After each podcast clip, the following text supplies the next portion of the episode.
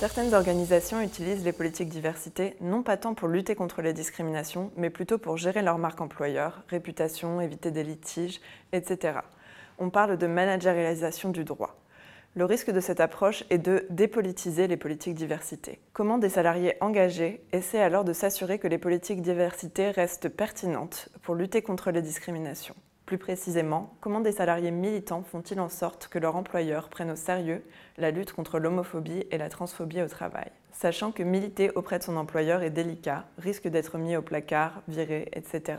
J'analyse l'action de cinq réseaux LGBT internes à de grandes organisations pour permettre la prise au sérieux des LGBT-phobies. Historiquement, les organisations se sont engagées sur des sujets où elles étaient contraintes par la loi l'égalité femmes-hommes, l'inclusion des seniors et des travailleurs en situation de handicap peu d'entreprises ou d'administrations avaient des actions concrètes contre l'homophobie et la transphobie. Ces réseaux LGBT ont créé beaucoup de services pour concrétiser la lutte contre l'homophobie et la transphobie. Ils ont créé des stands pour distribuer des tracts lors de journées de sensibilisation.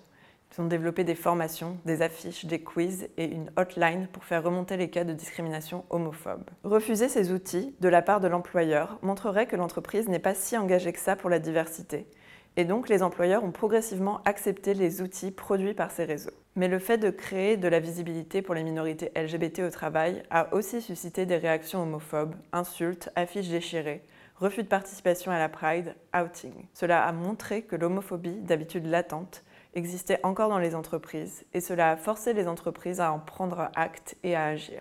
On peut alors identifier certains leviers sur lesquels des acteurs engagés peuvent s'appuyer pour transformer leur organisation de l'intérieur. Entre 2000 et 2019, les employeurs ont progressivement coopéré avec des associations LGBT pour inclure les LGBT officiellement et explicitement dans la politique diversité, donner des droits égaux aux couples homosexuels et développer l'inclusion des salariés trans.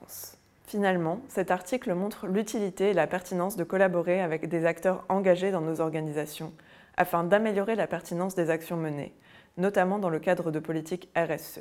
Les acteurs engagés peuvent être un aiguillon qui, in fine, rend les organisations plus pertinentes dans leurs engagements sociaux et environnementaux.